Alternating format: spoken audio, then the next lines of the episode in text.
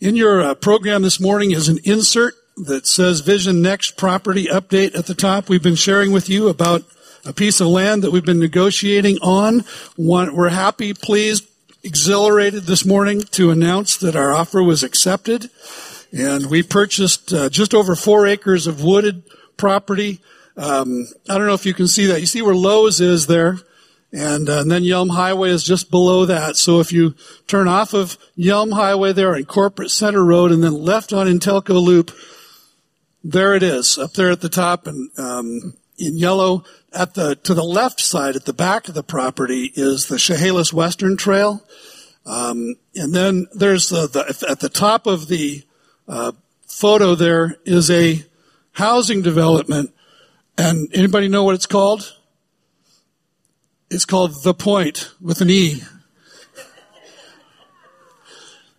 But this is this property we we had our eyes on a few years ago, and we were in no position to do anything.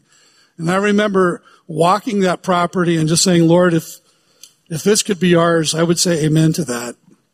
And uh, so, would you would you provide in your way, your time, the right piece of property? But but we, several of us actually have walked that property, and um, we thought that it had been sold. We thought that it was gone, and and it had gone under contract. Um, it, it, the buyer couldn't do what they wanted to do there, and so it, it came back on the market. And uh, God has blessed us with the, the ability to purchase this property. As you can see on your insert there, $410,000 is the purchase price. The assessed value is 651,000. So it's almost a quarter of a million under the assessed value and well within what you pledged toward Vision Next last March. And so let me just let you know where we are now on Vision Next in, in terms of the, the, the, finances that have come in. Uh, our treasurer has told me that by the end of March, which will be the one year mark, uh, will be somewhere in the ballpark of $200,000 that's come in. Actual dollars that have come in. And we have, we've been uh, just on a periodic basis as money has come in, putting that into interest bearing notes with the uh, Converge Northwest Growth, Church Growth Fund, which is a, a financial kind of entity within our uh, Northwest district of the network that we're part of called Converge. And um, they will be the people from whom we'll be seeking a loan. And they exist simply for the purpose of helping churches like ours do what God is calling us to do. And so we're under a contract now um, for six, up to six months to complete feasibility studies and all of that and secure that loan.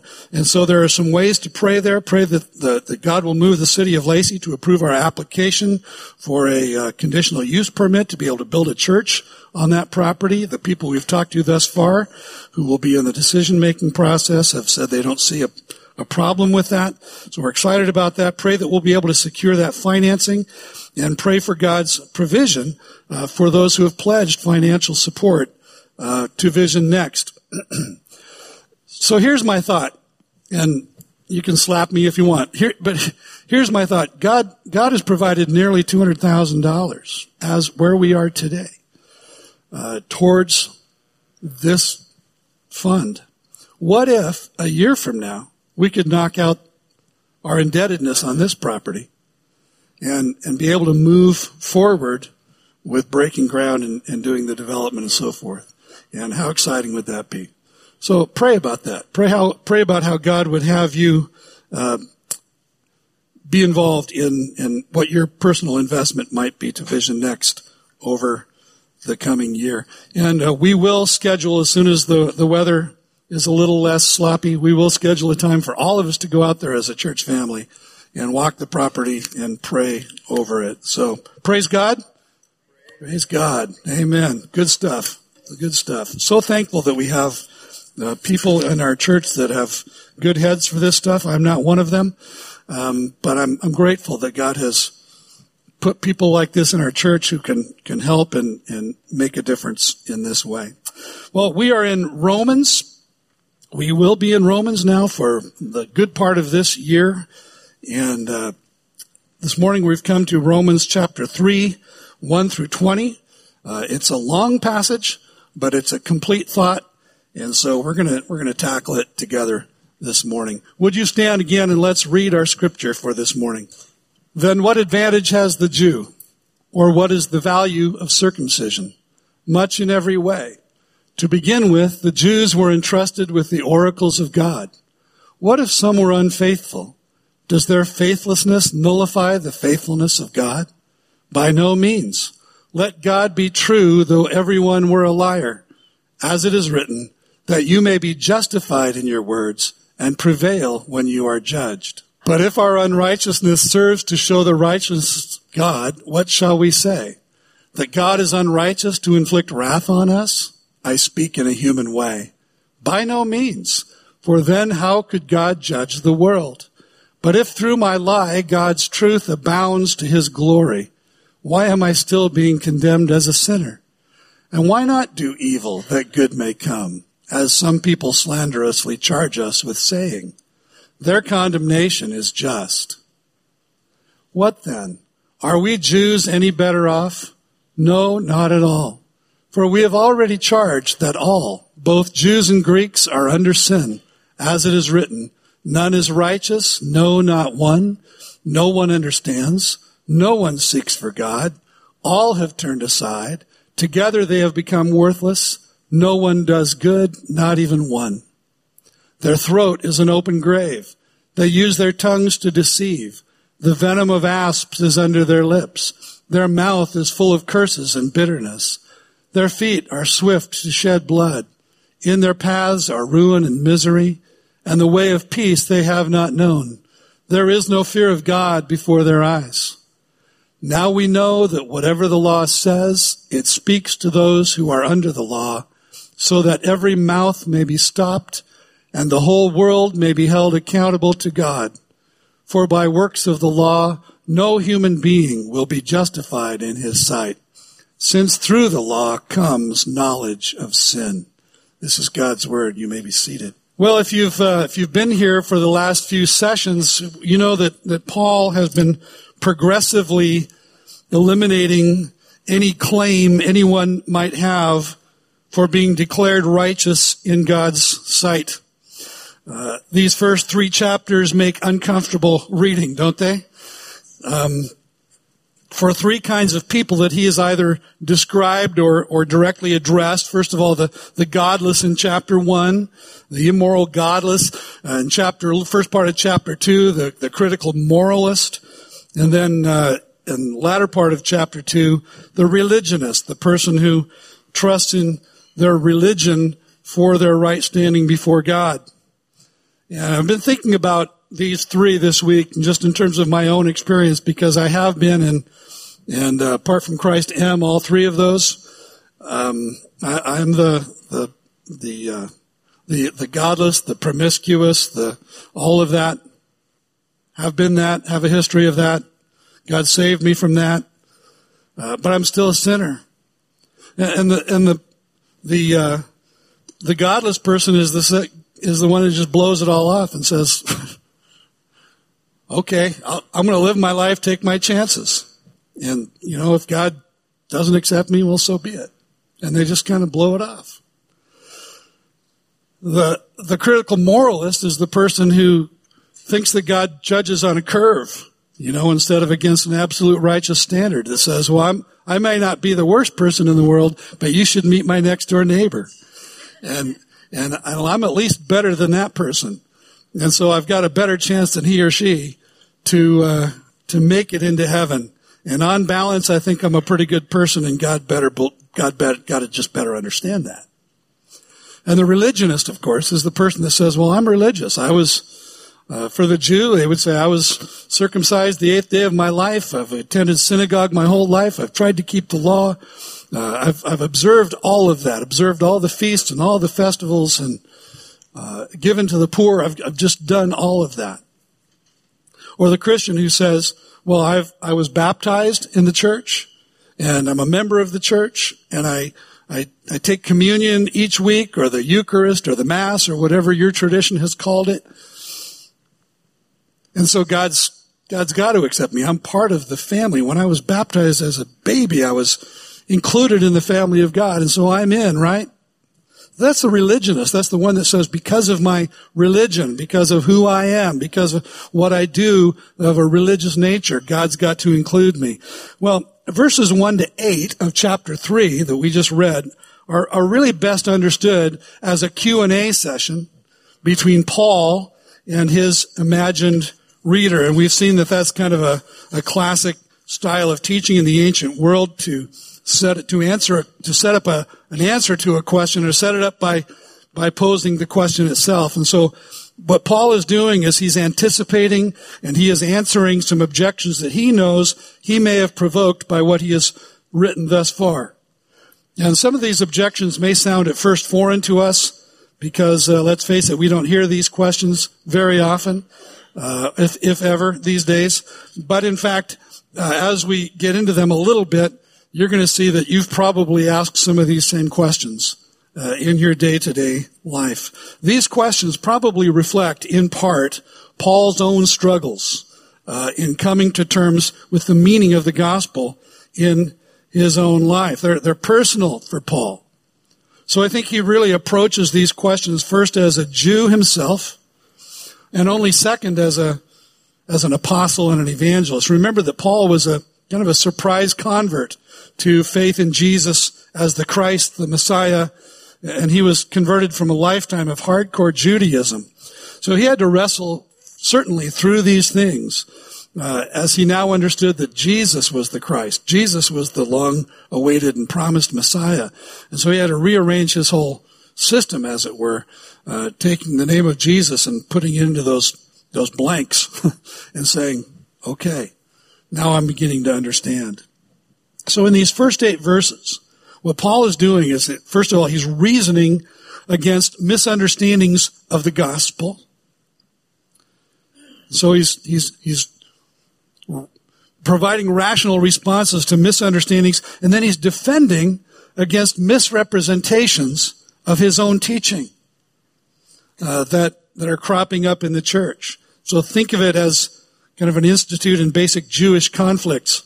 So there's four questions here, four answers, and and they kind of represent as we're as Paul is winding down his his opening argument here in Romans. Uh, these are kind of the final sputters of his Jewish readers. So follow along with me. Verses 1 and 2. Then what advantage has the Jew? Or what is the value of circumcision? And this is the religionist speaking. Okay? I have, I'm a, I'm Jewish. That's my identity. I was born Jewish. I'm a part of the, part of Judaism. And, and I, and I've been circumcised. I was circumcised on the eighth day of my life. So I'm trusting in those things. What advantage, Paul, do you think there is in any of that? And Paul says, first of all, much in every way. To begin with, the Jews were entrusted with the oracles of God. And that phrase, to begin with, you think, well, Paul's starting into some kind of list. Maybe, maybe he got distracted. But the first thing he points to is that the Jews are entrusted with the oracles of God. Paul, are you saying that there's no advantage to being a Jew?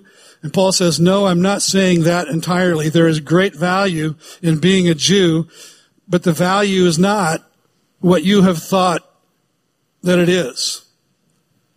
The value is in the responsibility of being a Jew, not the security of being a Jew. God entrusted to the Jews the oracles of God, making them the stewards of God's revelation, as it were, a privilege and a responsibility that wasn't given to other nations. That's really revealed there in Psalm 147, 19 to 20. He has revealed his word to Jacob, his laws and decrees to Israel. He has done this for no other nation. They do not know his laws. And if you under, if if we understand the Old Testament right in regard to what God expected of the Jews, of the Hebrew people, it was this that they would be a light to the nations that they would be witnesses to God's power and His majesty and His might and His ability to deliver. And that was why they were entrusted with the law. Verses 3 and 4, let's go on. What if some were unfaithful? Does their faithlessness nullify the faithfulness of God? In other words, Some, some didn't believe. So is the problem with God? Is God unfaithful because the Jews have been unfaithful? And there's a sense that they're equating the, the faithlessness of Israel with somehow a faithlessness on the part of God. What, what's happened to the promises? If God's people are unfaithful, does that necessarily mean that He is, in essence, blaming God for their own unfaithfulness? And, and, and Paul says, by no means let God be true, though everyone were a liar, as it is written that you may be justified in your words and prevail when you are judged. In other words, despite God's people's failure to believe, God's people's failure to, to obey, to be faithful to the covenant, God's promises to save the world are continuing. So Israel opted out in large part. It says, no, it's continuing on. Our faithlessness only reveals how faithful and committed to his truth and his promises he is. Think about everything he put up with Israel with you in order to put a, in order to be true to his promises. Think of everything he puts up with you, Christian, you know, in order to be faithful to you. He's quoting there in the latter part of verse 4, he's quoting Psalm 51 4. Against you, you only have I sinned, done what is evil in your sight, so you are right in your verdict. You are justified when you judge. And Paul says, no, God is always, always, always faithful. Verses 5 and 6. But if our unrighteousness serves to show the righteousness of God, in other words, if our wrongdoing only serves to highlight and confirm his right doing, what shall we say? How is it fair for him to judge us? Are we saying that God is unrighteous to inflict wrath on us? Paul says, I speak in a human way because that would be a blasphemous thought. And he says, by no means, for then how could God judge the world? How could he judge the world? Um, and we, that is Paul and religious Jews and just about everything, everybody else, all agree that God should judge the unrighteous. You think about that moment when on the freeway, when you got the ticket, when the guy who went by you as you were being pulled over was doing 90. You go, but what about that guy? Why aren't you, why aren't you pulling over real criminals. I got news for you. He did. He pulled you over. You're a real criminal. If unrighteousness is necessary for God's righteous, righteousness to be seen, if our wrongdoing only serves to highlight and confirm his right doing, how is it fair? Paul said, you have to think about that yourself. Verses 7 and 8. But if through my lie, this, this is the next step. If through my lie, in other words, I'm a liar, if through my lie God's truth abounds to his glory, why am I still being condemned as a sinner? In other words, if my, if my being so bad makes him look so good, why doesn't he just let me off the hook? Because I'm making him look good. And Paul says, in essence, I've been accused of thinking this, and I certainly don't. And saying you're sinning so that God will love you is an attitude that is absolutely worthy of judgment. He says, uh, their condemnation is just, which paraphrased is to hell with them.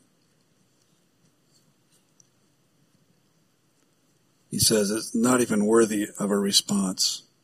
Romans 6, which we will see in a matter of weeks or months, I'm not sure which. What shall we say then? Are we to continue in sin that grace may abound? By no means. How can we who died to sin still live in it?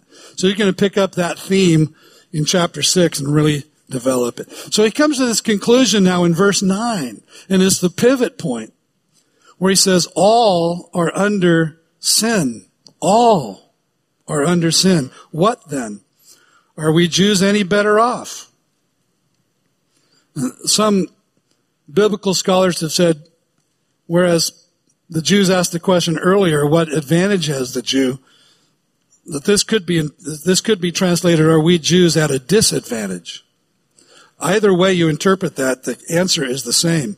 No, not at all, for we have already charged that all, both Jews and Greeks, are under sin.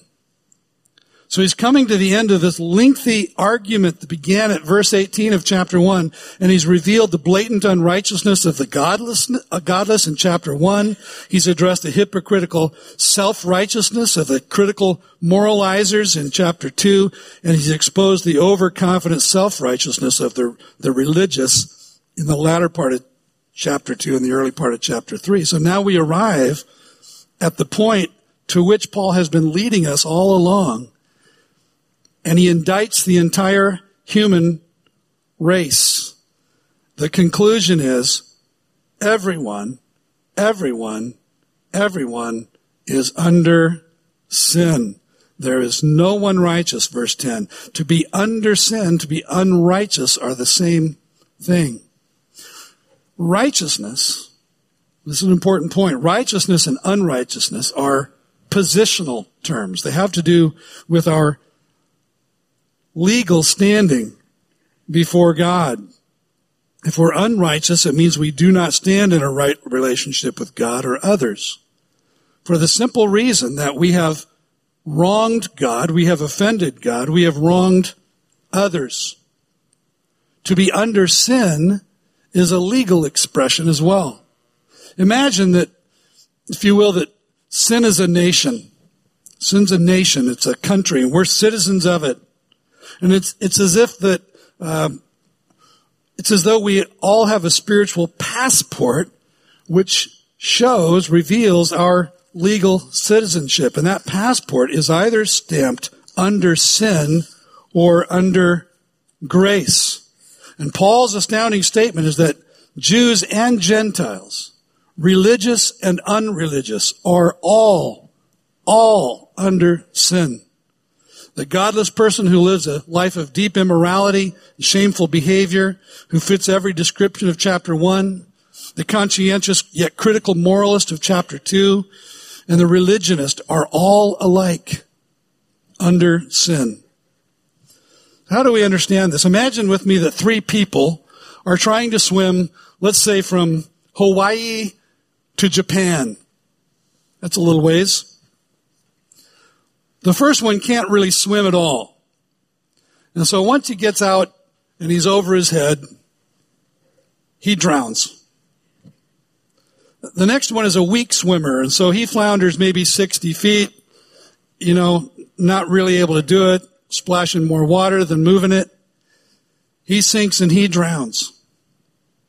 The third is a very strong swimmer. He's a, a champion, an Olympic swimmer. And he swims with great form and great technique for a long, long time. But after 30 miles, he's struggling. And at about 40 miles, he begins to sink. And at 50 miles, he drowns. And he's dead. So here's the question. Is one more drowned than the others? No. It doesn't matter at all which one swam further. Each one set out on a quest that he or she could never complete. None of them arrived anywhere near Japan, and each one ends as dead as the others.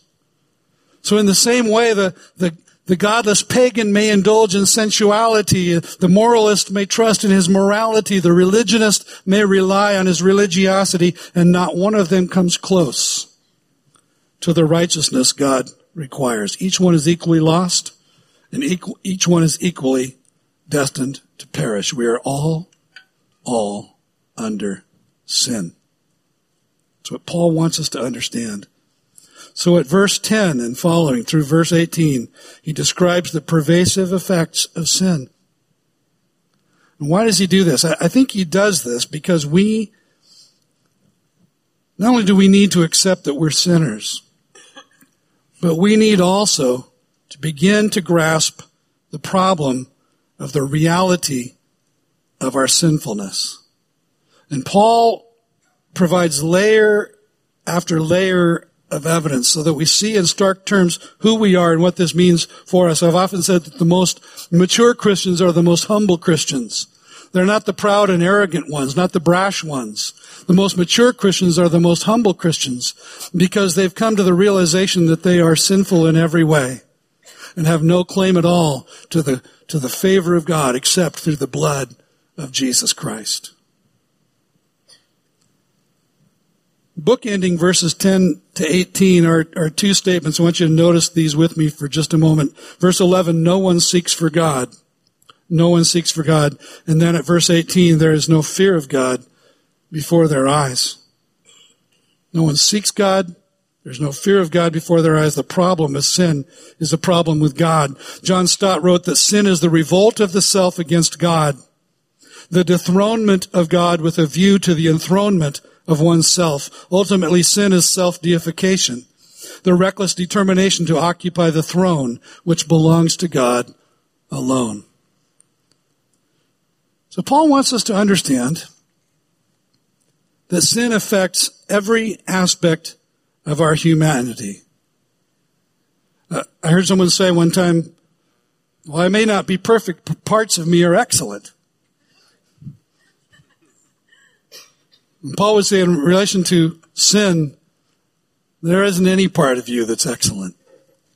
Every part of you is sinful. Every aspect of your humanity, every faculty, every function, including your mind and your emotions, your sexuality, your conscience, your will. Uh, uh, the pervasiveness of sin is what theologians have referred to as the doctrine of depravity. Have you heard that term, the doctrine of depravity? And a theologian named J.I. Packer wrote that the doctrine doesn't necessarily assert that we're as bad in every way as we could be, but instead that none of us is in any way as good as we should be. We're not as bad in every way as we could be. We're just not as good in any way as we should be. There is no part of us that merits God's favor. In spite of the fact that you may not struggle with certain sins in, in a manner that's equal to the way others struggle with them, that they sin differently from you, there is nevertheless no part of you, no part of your being that sin has not touched. If I could put that another way, I wouldn't put it another way. Sin is universal in nature. Sin is universal in nature. There's never been any human with the exception of one who could persevere against the temptation to sin and therefore stand up to God's judgment. So let's examine seven specific effects of sin that Paul points to in verses 10 to 18. First of all, he says at verse 10 that sin dictates our legal standing. As it is written, none is righteous, no, not one. And, and Paul is echoing Ecclesiastes 7 verse 20 where, where Solomon wrote, Surely there is not a righteous man on earth who does good and never sins. Not a single one. First part of verse 11, he tells us that sin darkens our intellects. And boy, is this important for us to understand. He says no one understands. No one understands. And to the church at Ephesus, Paul wrote regarding the godless, he says they're darkened in their understanding, alienated from the life of God because of the ignorance that is in them due to their hardness of heart. Now notice what he's saying. He's, he's saying that ignorance doesn't cause the hardness of heart. Instead, the hardness darkens our understanding. The hardness causes the ignorance. The darkness, or the hardness, darkens our spiritual perception. How important is that when you're sitting in a classroom, a high school classroom, for, for example, and you're hearing your teacher say things that you go, that doesn't ring true with what I understand from God's Word. Or you're sitting in a college classroom and someone is maligning your faith. Why are they ignorant? Why are, where are they coming from? They're coming not just from ignorance, they're coming from a hardness of heart. Our sinful self-centeredness leads us to filter out a lot of reality. It's a form of denial. We're blind to essential truth. So sin renders us unable to process or even accept truth. Sometimes you will say about a friend of yours who, whom you're trying to share your faith with and you're just wondering, why don't they get this? Jesus said that the world cannot receive the Spirit of truth because it neither sees him nor knows him. More on that in a moment. Latter part of verse 11, he says sin affects our motives, our base motives. He says no one seeks for God. No one seeks for God. And in that, we, we need to understand that none of us really wants to find God. That, that we are running and we are hiding from Him in everything we do, even in, even in our religion, even in our morality. And again, more on that in just a few minutes. But remember that the first thing Adam and Eve did when they sinned in the garden, they covered themselves so that they couldn't be seen by each other, and then they hid so that they couldn't be seen by God. And that running and that hiding continues today. Verse 12, sin corrupts our wills. All have turned aside. Together they have become worthless. No one does good, not even one. Here he's echoing Isaiah 53, 6. All we like sheep have gone astray. We have turned everyone to his own way and the Lord has laid on him, that is Messiah Jesus, the iniquity of us all. See, there's a willfulness about our wandering. It's not accidental. So sin can be defined as our demand for self-determination, for the right to choose our own paths, which according to Romans 1, God is willing to allow us. In Romans 3, 13 to 14, sin taints our tongues. It taints our tongues. Their throat is an open grave. They use their tongues to deceive. The venom of asps is under their lips. Their mouth is full of curses and bitterness. And by the way, should have mentioned this earlier. Paul is just stringing together a whole bunch of Old Testament sayings. So he says here that we're deceitful, we're poisonous, we're bitter, we're cursing in what we say. The image is, is, is of a grave with rotting bodies inside. The sinful words are a sign of internal decay. We use our tongues to lie, to protect our own interests, to damage the interests of others. Jesus said, how can you speak good when you are evil? How can good things come out of your mouth when you are evil, for out of the abundance of the heart, the mouth speaks. Listen to someone long enough and you'll find out what's in their heart. Sin ruins our relationships. Verses 15 to 17. Their feet are swift to shed blood. In their paths are ruin and misery. In the way of peace they have not known. This is how sin affects our relationships. We are after each other's blood, sometimes literally. More often in, in seeking to push down those who get in the way of our objectives, of our purposes, of our goals and our ambitions. Why do we become angry with people? Because they've blocked us from access to an idol. They've compromised our comfort. They've prevented a promotion. They've made us feel out of control. Or they're enjoying a relationship we feel we need. The list can go on. And here's what I think is the heart of it, that when you and I have not entered into God's, God's approval through Christ, through the gospel, we do not, we will not, we cannot experience and enjoy genuine peace within ourselves. The conflict that we experience with others, is simply reflective of the inner conflict of our own hearts and our own minds and our own souls so that as much as we would like to, as much as we uh, would idealize this, we can't achieve and experience comprehensive peace in our relationships. Finally, at verse 18, Paul says, sin separates us from God. There is no fear of God before their eyes.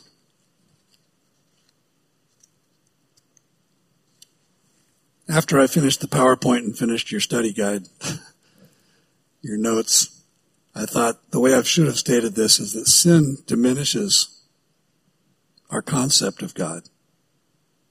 There's no fear of God. There's no reverence of God. We don't reverence Him because we have spelled His name with a little g instead of a big G. It's a detailed, depressing list. it also contains what I think are two particularly surprising claims and a striking conclusion. Paul claims that no one seeks God, that no one does good.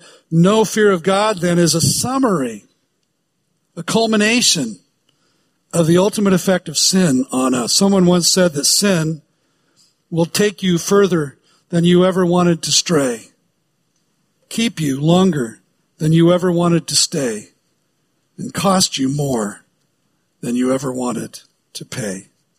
At verses 19 to 20, Paul arrives at his conclusion and he offers this summary. Now we know that whatever the law says, it speaks to those who are under the law. Let me just pause right there.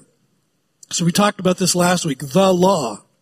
For the Jew, the law is the law of Moses. That, that extremely elaborate, extremely detailed codex of laws that, that we read in Exodus, Leviticus, Numbers, Deuteronomy. For the Gentile, the law is the law of conscience.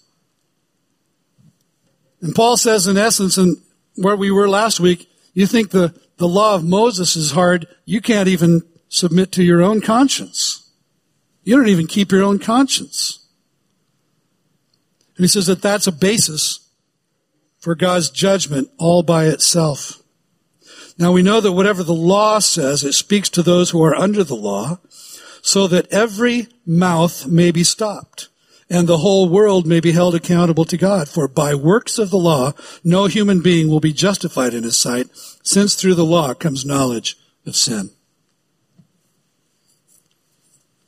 Notice here, no one seeks God. I said we'd come back to that. Here we are this statement and the one we just observed, there's no fear of God before their eyes, point to the predicament of our sin, but also point to God's provision for that predicament. And some people might ask, hey, come on, isn't that, isn't that really an extreme conclusion that no one seeks God?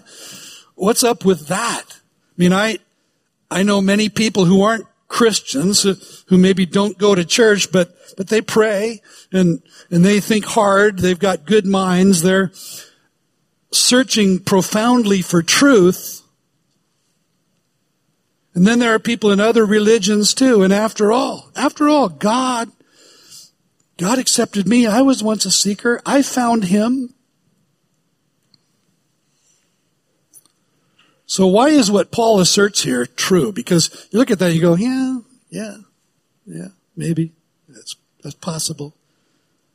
But Paul says something quite different. So, so why is what Paul asserts true? Why can't it be said that those who might describe themselves as seekers are actually seeking God? First, let's define terms. I think reading this that seeking after God ought to be understood in its simple, obvious meaning. Okay, you with me on that?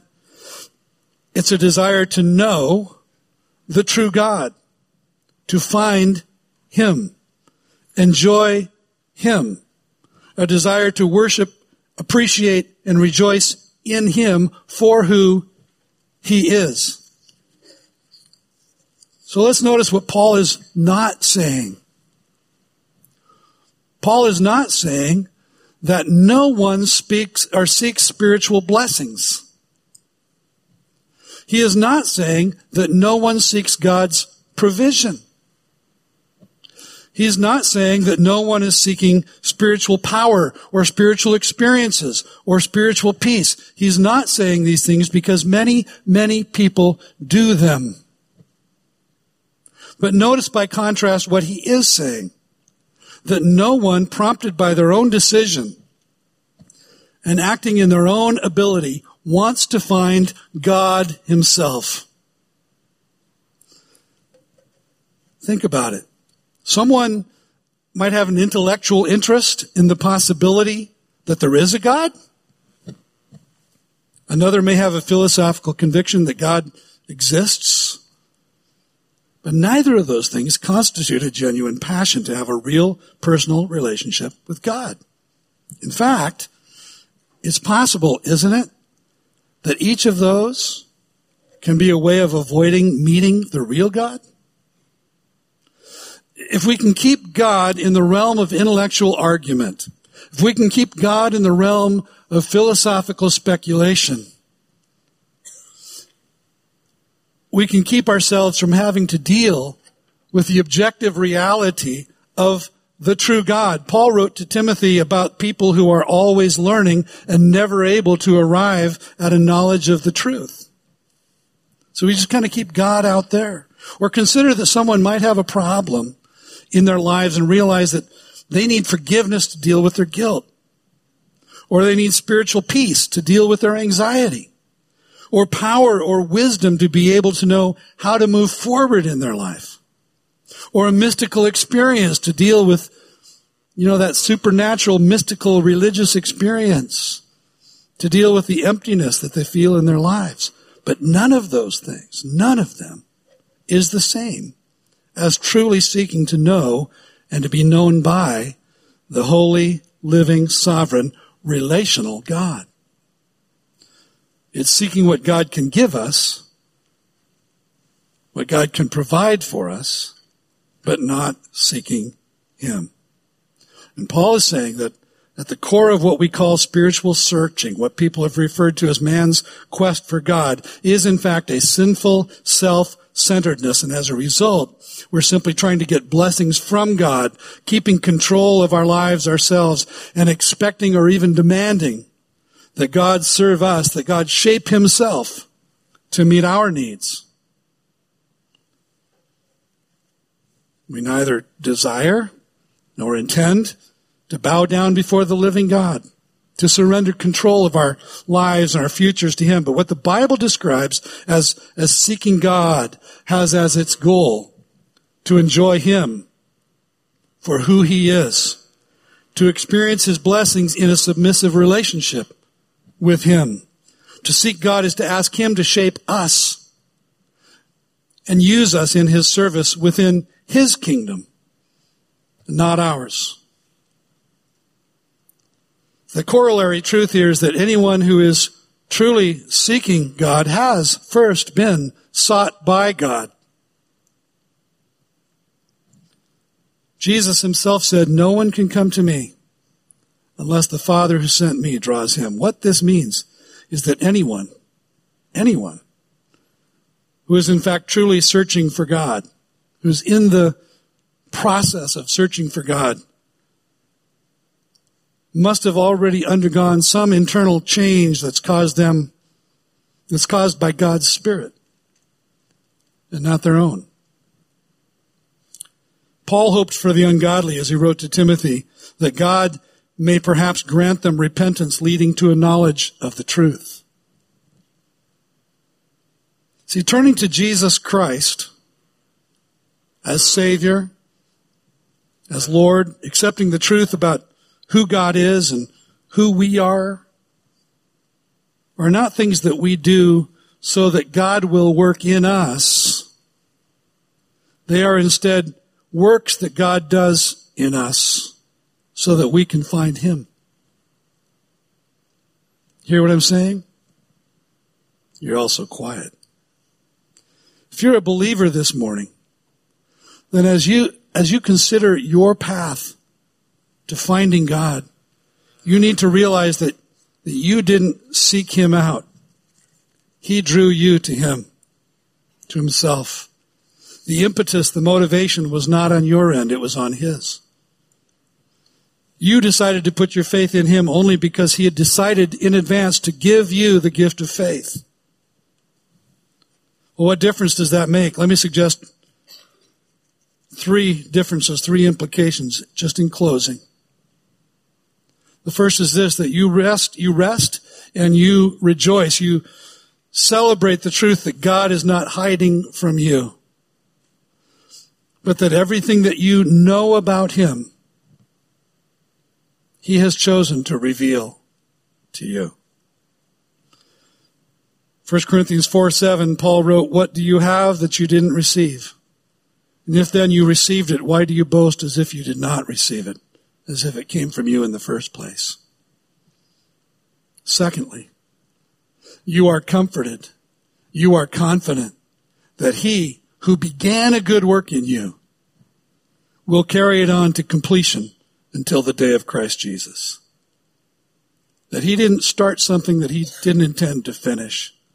What he began in you, he will perfect progressively until the day that you stand before God. And third, you worship God. You praise God with much greater gratitude because you know that absolutely everything about your salvation comes from Him from first to last. That your salvation didn't begin with you deciding to seek Him, but with Him choosing to seek you, to pursue you, to apprehend you by His grace and by His love. And you know that everything you have, everything you are, is a gift of His sheer grace. Amen? Let's pray. Lord, thank you this morning for your word. Thank you that it speaks down to where we live, even in those moments when we think, what is this passage saying at all? And Lord, we stand accountable before you because while we may not be as bad in every way as we could be, we are not as good in any way as we should be. All have sinned, all fall short of the glory of God and are justified freely as a gift of grace that you give to us through Jesus Christ. And so, Lord, let none of us be found neglecting so great the salvation. Nor do we want to leave it behind. We don't, don't want to ignore it. We want to celebrate it and receive it. Thank you that you love us, that you chose to seek us because of that great love. Thank you for your mercy toward us, that you didn't treat us as our sins deserved, but you treat us by grace, giving us all the riches of Christ that we don't deserve as we simply trust in him. Lord, continue to teach us from this great letter of Paul's to the Romans. And by your Spirit, Lord, make us into the people you want us to be. We pray in Jesus' name. Amen.